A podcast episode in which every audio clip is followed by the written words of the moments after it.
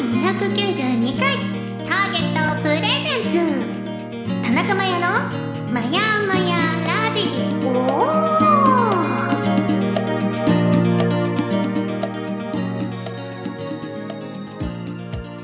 皆さん、ヘイホー、田中真也です。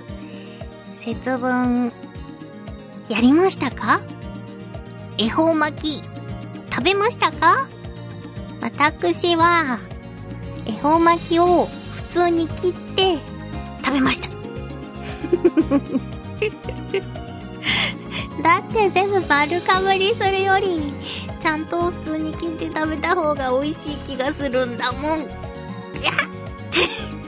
というわけで今回もよろしくお願いします。この番組はターゲットの制作でお送りいたします。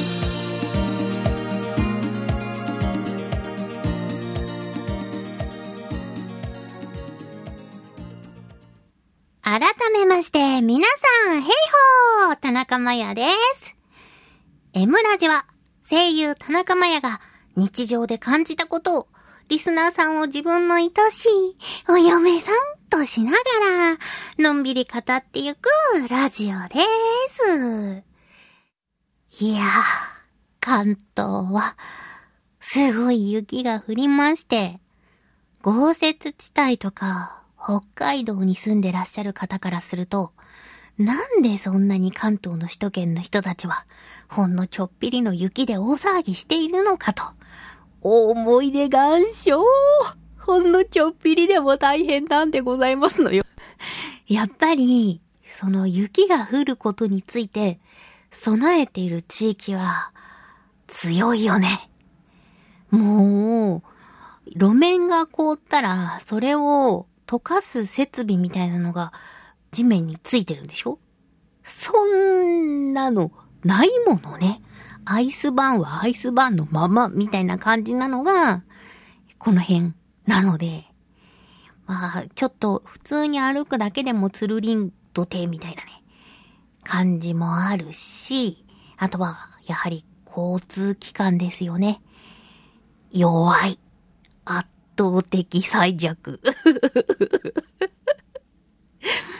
で費用対効果とかを考えると、1年で1日か2日のために、そんなにね、こう、大行なことはしてられないっていうことなのかもしれないけれども、この大雪が降った日に大騒ぎするっていうのは、関東首都圏民あるあるなのではないかなと思うんですけれども、実はですね、私、その、首都圏の人たちの交通の便とはまた別に、今回の雪には、やられておりまして、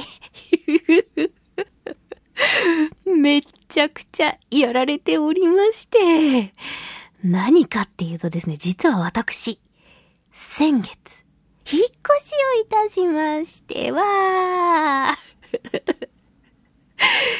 なんと、前住んでいたところから10分のところです。近所で引っ越しするの得意すぎない私。前は同じ市内で引っ越して、ただね、それは結構距離があったんだよね。10分以上ありました。で、前、結構前だけど、引っ越して、それもラジオで言ったかと思うんだけど、今回は、市は越えたんだけれども、10分っていうね。通り向こうみたいな。通り挟んで向こうみたいな感じの引っ越しをしたんですよ。本当はね、前のうち、そのまま、まあめんどくさいってのもあるんだけど、住んでいられたらよかったんだけど、その更新の期限と、なんかその、駐輪場？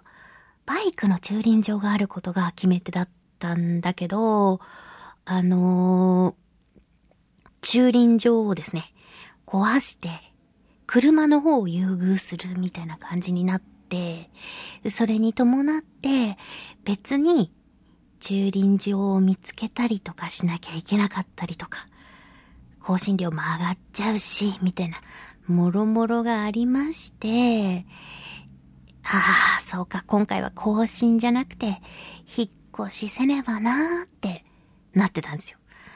まあ、それが、去年、ね、それに備えようと思ってたわけ。それなのに、去年、バイク壊したりとかいろいろあったせいで、いやーねー、辛かったわけですよ。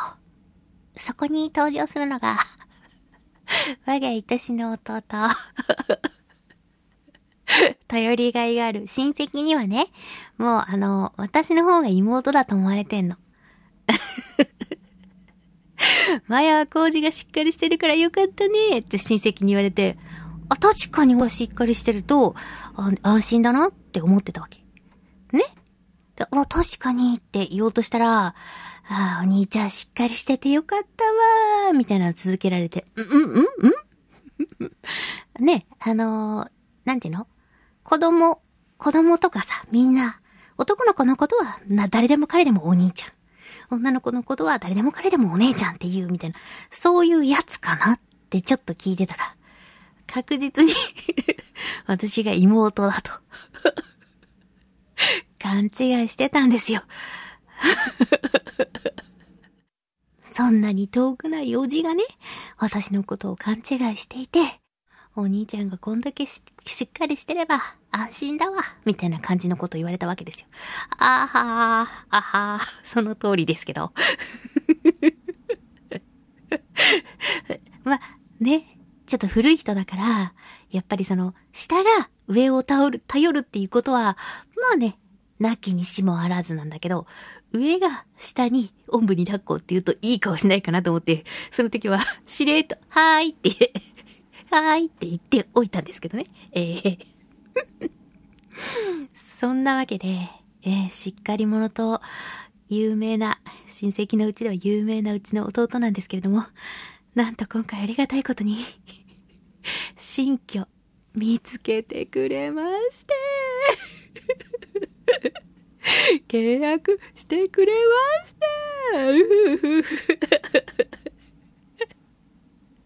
隣に大家さんがいる安心安全な築年数がとんでもなく古い木造のお家を見つけてくれました。ありがとうございます。広いの。広いのよ。広いんだけど、築年数が古い木造。ここからね、雪につながるんですよ。ふ、古いとね、知ってたみんな。め、めっんこ寒いの。寒いの。よくさ、ニュースとかでさ、あの、ちょっと地方の、こう、山が深い、そういう自然溢れるような地方にお住まいの、なんか実家の様子みたいなので、お母さんがさ、指抜き手袋みたいなのをして、さらには、お家の中なんだけど、ダウンみたいな、ダウンベストみたいなのをしっかり着込んだ状態で、お家の中にいらっしゃるみたいな、そういう映像を見たことないですか？で、私は、あのー、ま、年齢がかさむと寒くなってくんのかなって思ってたわけよ。ま、あとは、あのー、そういう格好がお好きなのかなって思ってたの。違う 木造のお家。寒いから、いや、暖房つけてるんだよ。暖房つけてても全然寒いの。なんでかっていうと、まずね、わ、我が家、新居はですね、お家に隙間があるんです。ドアぴっちり閉めても隙間があんの。鍵閉め、窓閉めるじゃん？鍵閉めるじゃん？風吹くじゃん？カーテンが揺れるんだよ。すごないか？ほとんどお家の中外気っていう感じで。なんだったら、朝日が出てきても、うちの中の、そうするとさ、外は日で温まるんだけど、家の中はずっと寒いみたいな。そういう感じ。そういう感じなのよ。それでね、寒いじゃん？さらには、なんと、洗濯機が、外置きなんですよ。みんな大変。うちに、あの、お嫁ちゃんとしてさ、今ほらみ、みんなと別居じゃん？だけど、これから同居しようってなった時に、外だから、寒いぞ。かわいそうかわいそうだから、お洗濯は田中がやってあげましょうな。寒い。本当に。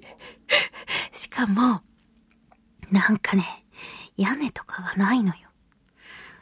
直接、なんていうのかな。外なんだよね。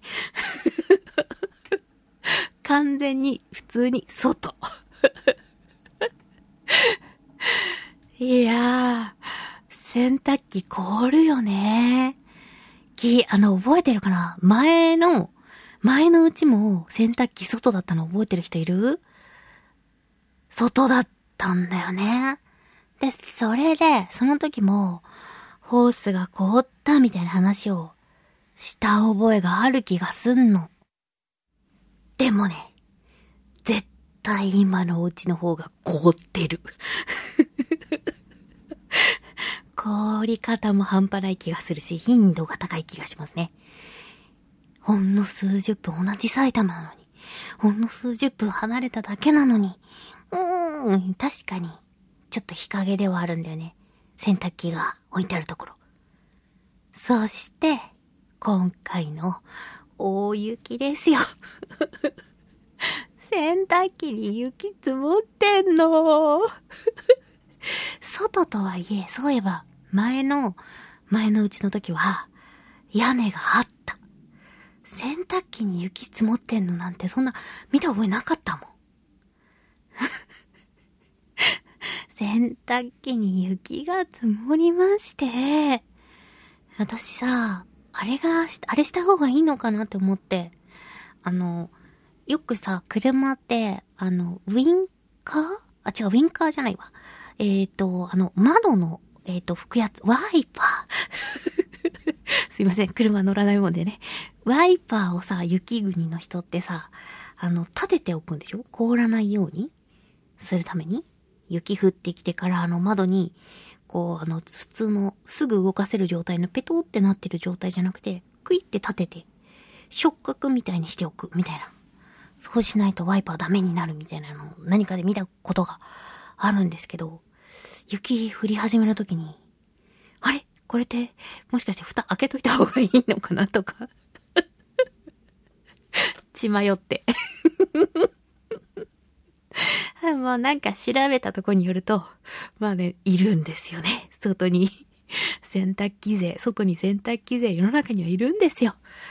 先人の推しを一応調べたら、あの、そのままだと、いろいろな機械がね、ダメになる可能性があるから、まあ、あの、ビニールとかカバーかけておくのが一番いいし、カバーをかけた上で、で、なおかつ、あのえっと、バスタオルとかを上から保護のためにかけておくといいと。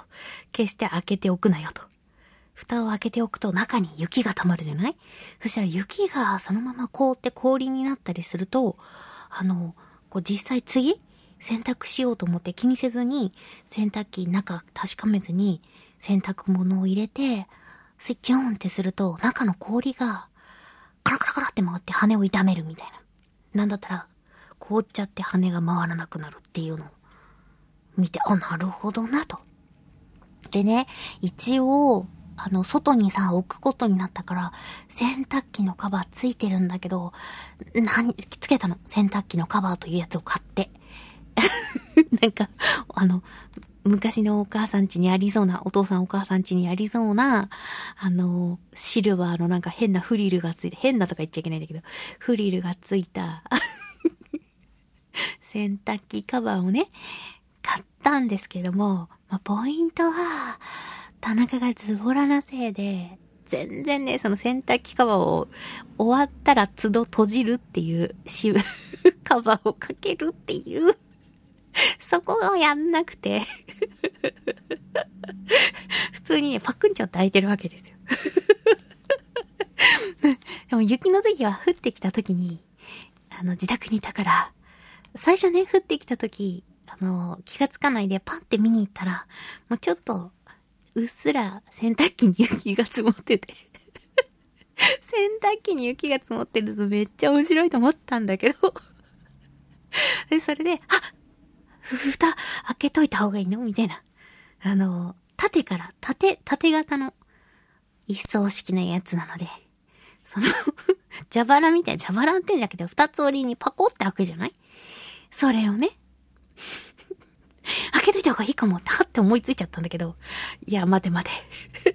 私のその変な勘みたいなのを信用してはいけないって言って調べたら、閉じとけと。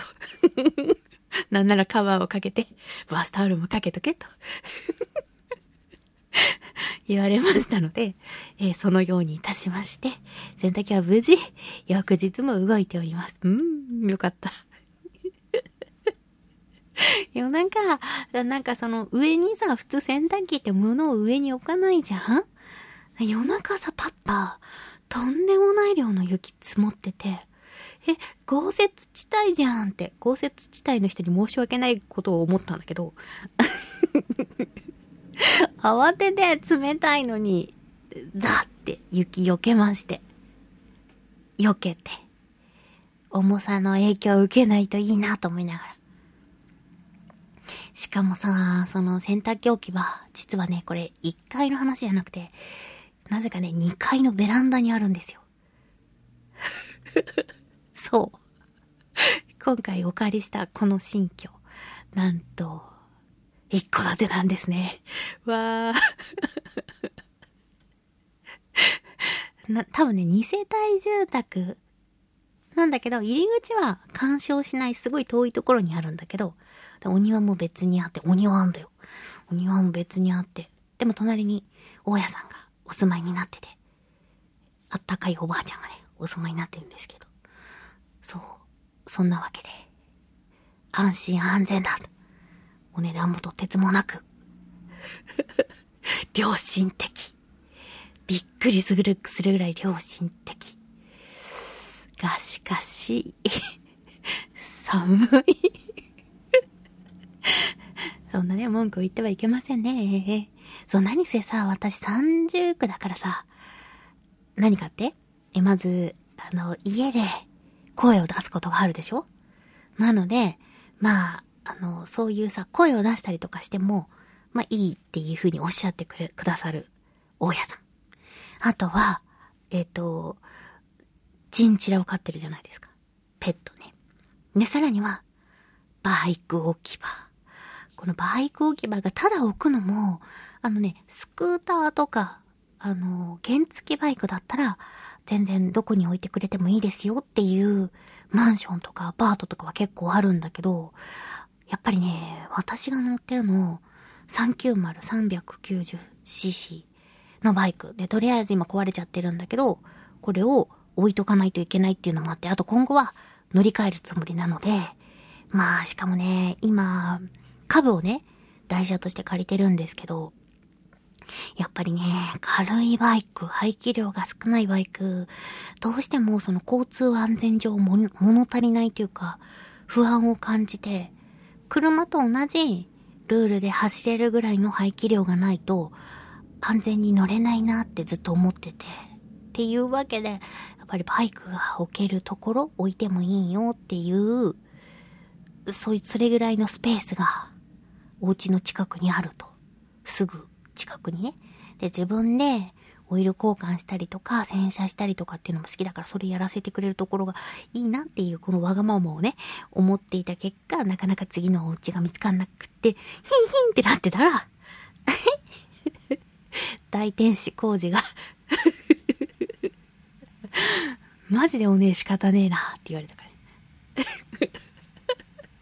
はい、仕方ないおねですってへって言って、完全に甘えに言ってますけれども おかげさまね、そんなわけで新居を見つけたし、新しい経験もさせていただいてるしっていう、そんな今日この頃でした。では、みんなのメール紹介していこうかなさあ、今回のテーマは、罪悪感。あ は罪悪感でございます。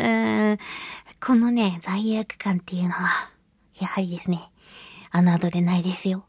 胸にもやもや残りますしね。ええ私が一番最初に、この、なんか、悪いな。悪いけど、悪いけどやめられないなっていうのをやってしまった、覚えてしまったのはですね、あれは多分、幼稚園に上がる前のことですね。夜歯磨きした後はお菓子食べちゃいけないって言われていたのに、どうしても我慢できなくて、お菓子を口に頬張って、でも食べていると、食べていると怒られるじゃないですか。カーテンの後ろに一回入ってお口に入れて、それで、ずっと隠れてると今度は何してるんだって思われるじゃないですか。そこからチラって出てきて 口パンパンにしてるけど、なんでもないよっていう感じの顔をして、また後ろに入って、そこでもゴゴゴってして、また出てきてっていうのを いやらしい そういう過去がございます。えー、うちの、あの、母から言わせると、その時、どうやらね、えー、いないいないばーと、にらめっこの、あいの子のような遊びをしているんではないかと。いないいないばーしてばーするときに、こう、変な顔をしてね。親たちを笑わせようとしているのではないかしら、この子はって、微笑ましく見てたんだけど、まあね、まあ、ポンコツなのは、幼児時期から変わらないわけですね。じゅ、だんだんやってるうちに、もぐもぐする方、あの、場所を間違えるわけですよ。表に出てる時にもぐもぐして、後ろにいる時に口を閉じてっていうのをし始めて、あ、おかしいぞこれはってで見たら、その、なんか、マシュマロだかなんだか、いただいたお菓子を、紙、その包み紙をね、握りしめていて、あーってなったっていう。そう。これはね、でもね、私も言いたいことがある。言いたいことが、うちの母、すごい、その、なんていうのかな。市販のおやつとかに厳しくて、甘さ控えめの手作りお菓子みたいな。蕎麦ボーロとかそういうのしか食べさせてくれなかったので、そんな洋風のマシュマロ。しかも中になんかジャムとかクリームみたいのが入ってるような、ただ甘いみたいな。そういうおやつ食べ慣れてないので、それがね、食べたくて仕方がなかったんですね。言い訳ですが。いや、しかし、食べちゃいけないのを食べている。しかも、うちの弟は、食べてないのに私だけが食べている。なんだったらそれは、あの、お父さんとお母さんの分だよ、つって残ってるやつを私が食べているっていう、ぐふふ。あの時から、罪悪感の 味を覚えてしまったんだ。ふふふ。その他で言うと、あの、えっ、ー、とね、私、小心者なので、本当になんかその、めっちゃ悪いことみたいなのをしちゃった時に、多分耐えきれないんですよ。なので、あの、基本自分でそういう、あの、こすいぐらいのちょっとずる、みたいなね、やつしかやってこなかったので、なんかもう本当に罪悪感で死んでしまいそうだ、みたいな。そういうのは今のところ、ないで生きてきてるんですけれども、この頃ね、私、硬いプリンにハマってるんですよ。ちょっとレトロな喫茶店で落ち着いて、こうお茶を飲みながら、昔ながらのレトロなカスタードプリン、硬いプリンを出してくれるところに行くっていうのをちょっと流行っていまして、私の中でね。で、それで、やっぱそういうとこって今バズってるから、並ぶのよ。行きやすいところとか特に。で、どうしても、その、そこでプリンが食べたくて。で、ちょうど、こう、なんていうのかな。あの、他に移動したりするには時間が足りないみたいな。収録と収録の間に。結構時間あるんだけど、まあ、一旦家に帰ったりとかするには時間が足りないみたいなところで、並んで落ち着いて食べようって思って待ってたわけですよ。結構待って、40分ぐらいかな。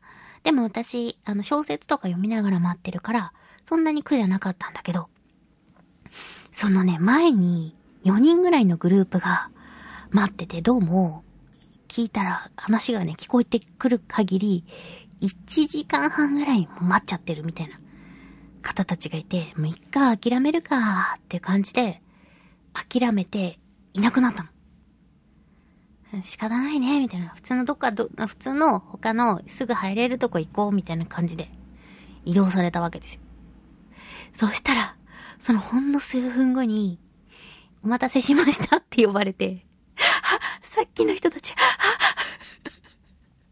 私も待ったっちゃ待ったけど、あ、あ、すみませんね、って言ってっていう、えへ。罪悪感を感じながら、えへー、一番になったえへーって言って入ってたっていうね。プリンは、硬くて食べ応えがあって、カラメルソースはほろ苦で、大変に美味しゅうございました。うふふ。それじゃあみんなのメールも紹介していきましょう。まずは、M 嫁ネーム、モフィンちゃんからメールいただきました。ありがとうございます。毎朝、ヘイホー、モフィンです。どうもどうも。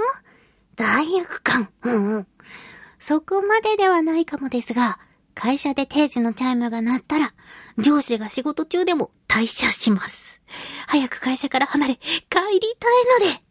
そして、仕事中も10時の休憩時間に朝食兼おやつを食べてます。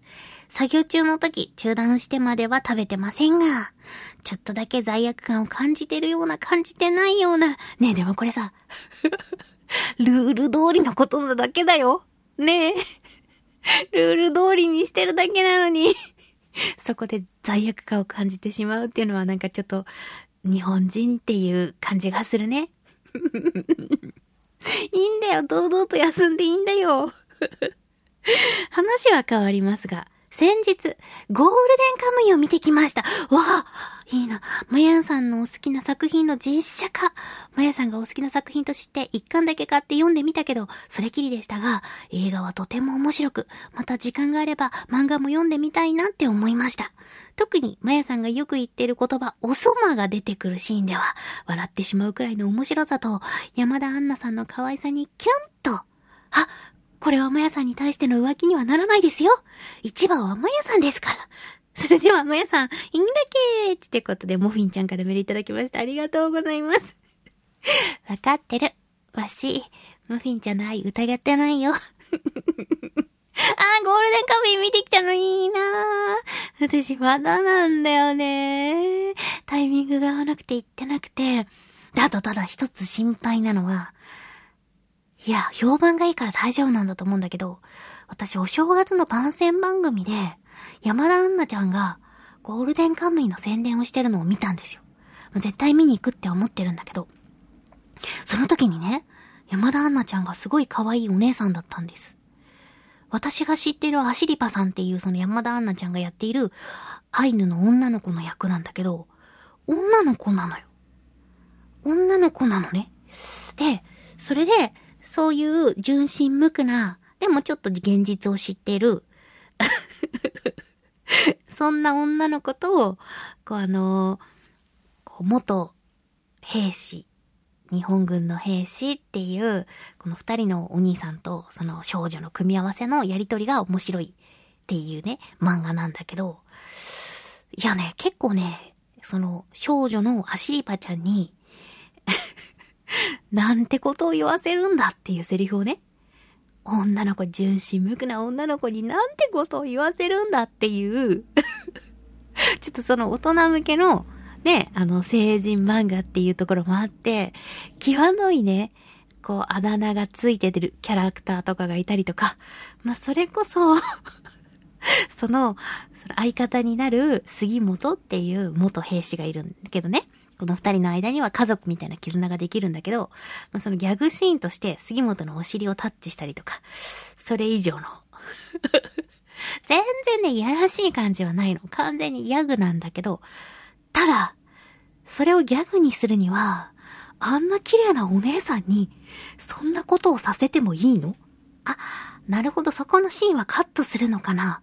でもカットするとなると、ゴールデンカムイの印象とは違くなっちゃうんだけどな。っっていういろいろなもの、ちょっと考えを及ぼしながら、今映画のスケジュールを楽しみに、ここで行こうっていうふうに思ってるところなんですよ。そっか、面白かったんだ。いや、面白いっての分かってるけど。みんながね、みんなね、すごいね、面白かったっていうのを言ってて、超原作ファンっていう人も、すごいね、納得の出来っていうのを、感想をね、読んでね、期待してるんですけれども。ね？ゴールデンカムイ面白いでしょ？ね？ね？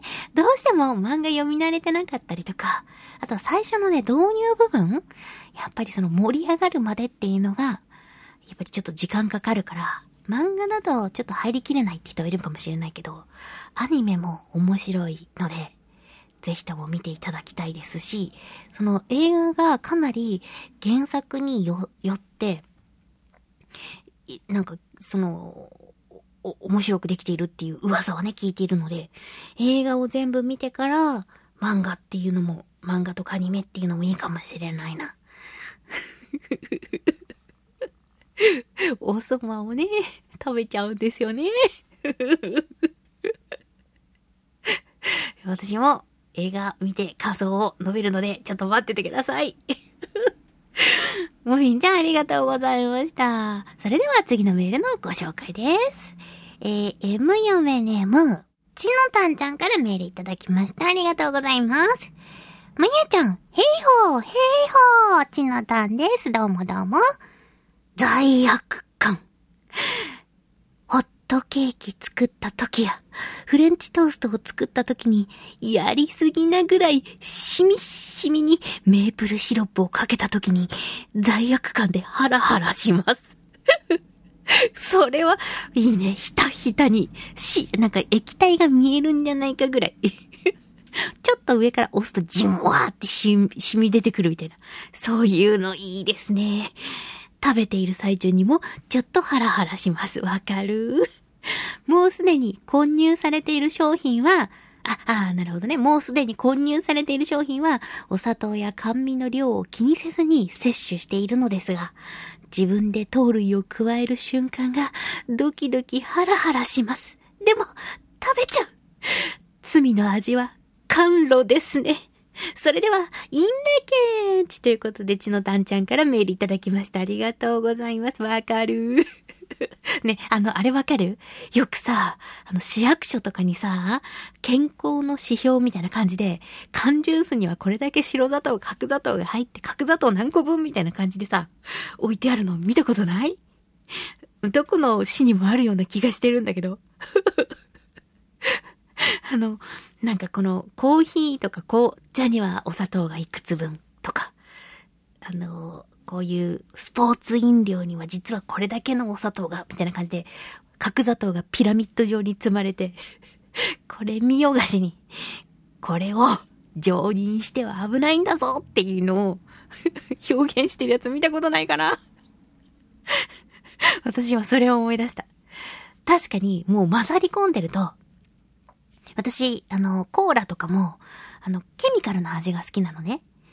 ちゃんと美味しい甘さじゃなくて わあ、体に悪そうっていう甘味の味が好きだから、あの、な、あの、コーラゼロみたいな。そういうね、あの、こう、ステビア、ステイン、な、ステイン違うな。合成甘味料、合成甘味料が入ってる味がすごい好きなんだけど、まあ、それはね、置いといて、もうなんか混ざっちゃってると、コーラはコーラで普通にゴクゴクゴクって飲めるじゃん。たださ、それを、クラフトコーラわかるかな？自分でシロップを混ぜるタイプのやつ。あれでも、なんかもう、その、杏仁と生姜と、なんかその、えっ、と、なんていうのかな、スパイスで、甘さは自分で、えっ、と、液体のガムシロップとかを混ぜて、クラフトするタイプのコーラがあるの。それで、知ってる飲みやすい甘さになるまで、ガムシロップを混ぜた時の、ハラハラ感。え、え、え、こ、こんなに、こんなにいっちゃう？っていうね。それでしょ？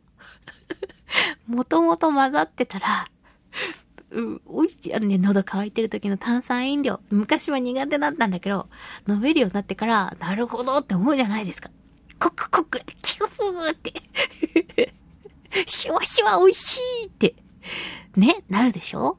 わかるだからあの、喉乾いた時にね、水分取るの我慢して、ビールを行こうっていう、そういう人の気持ちもわかります。そのシュワシュワがね、喉乾いた時の喉に降りてくる感覚わかるんで、それはね、いかんってわかってるよ。ビールは水の代わりにならないんだからね。わかってる？ね また、夏近くなったら言うけど。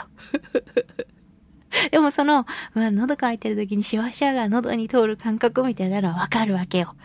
ね知らないと、知ってるんだけど、見えないと、砂糖の含有量。そのまま、あの、いけるわけですよ。ごくごくシュワシュワね、いっちゃうわけですよ。ただ、自分でガムシロを入れたクラフトコーラはいけんかった。あ、あ、これあれだけ入ってんだ。炭酸結構強くて美味しいけど、チピチピ、ごく。チピチピ、うむうむ、美味しいな。そんなね、くわーごくごくっていけないよ。ガムシロ飲んでるみたいな気持ちになるもんね。甘味好きの辛さですわな、これな。わかるよ。でも、しみしみじわー、しかも、まね、バターが乗ってるやつとか、そういうのすごい食べたいわけですよ。わー、わかるー 目に見える甘味美味しい罪はね、ちょっと、ちょっとずつ、ほんの少しずつ、楽しんでいきましょうな。お互いな。ちのたんちゃんメールありがとうございました。それでは次のメールのご紹介です。えー、M 嫁ネーム。お、ベイルは、チェイサーではなかった嫁ネーム、カネマンちゃんからメールいただきました。ありがとうございます。ベイルは、チェイサーではなかった。ベイルはチェイサーではなかった。ベイ、一番頭に来たけれども。チェイサーってあれでしょ？お酒飲むときのお水の話でしょ？ベイル。な、お酒関係かな？なんだ、ブランドか？有名なブランドか？あ、わかんない。お酒飲まないからわかんないよ。金山ちゃん、答えプリーズ、答えプリーズ。えー、まやちゃんちゃん、ヘイホー、ヘイホー。罪悪感を覚えるとき。二日酔いで、仕事に行ったけど辛くて、トイレにこもってうなだれているとき、ですかね。まあ、今なんですけどね。ねえ、トイレで書いてくれてんの？ありがとう。起きたらすっぱだかでベッドに突っ伏しているの、今年何回目だよ。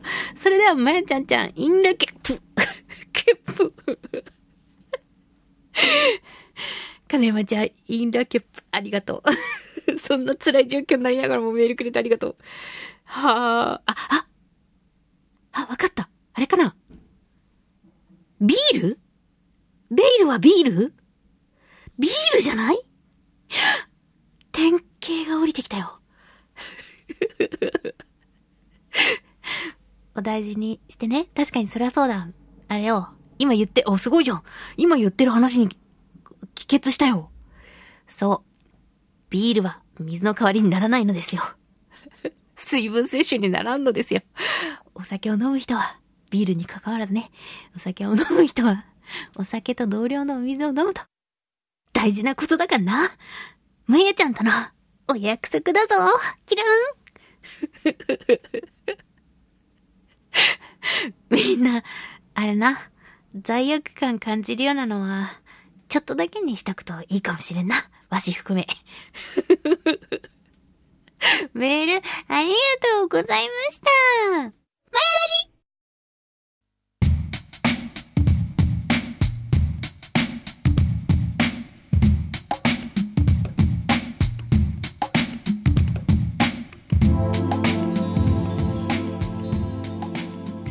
いう間にエンディングトークのコーナーです。え、村地ではいつでも皆さんのメールをお待ちしております。みんなのメールが私の生きる糧でございますよ。さあ次回のテーマでございますが、田中は硬いプリンと柔らかいプリンで言うと、硬いプリンの方が好きなんですね。ええ。硬いものが好きかっていうと、前歯の関係で、前歯、なんか差し歯なのでね、えそんな硬すぎるものは、ちょっと前歯が心配になるんですけども、でも食感が気持ちいいので、ちょっとザクザクしたやつとか、硬いやつ好きなわけですよ。そんなわけで あなたの好きな硬いもの、別に食べ物じゃなくてもいいので、これ好きだな、硬いなっていうやつを 硬い何かをね、ぜひともお待ちしております。あなたの好きな硬いもの。メールの宛先です。mm.target-ent.com mm.target-ent.com こちらまでどしどしお寄せくださいませ。今日のまとめ。田中は、硬いのが好き。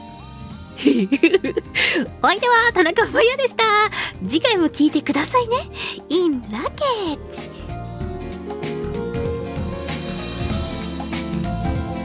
田中真也のもやもやラジオ。この番組はターゲットの制作でお送りいたしました。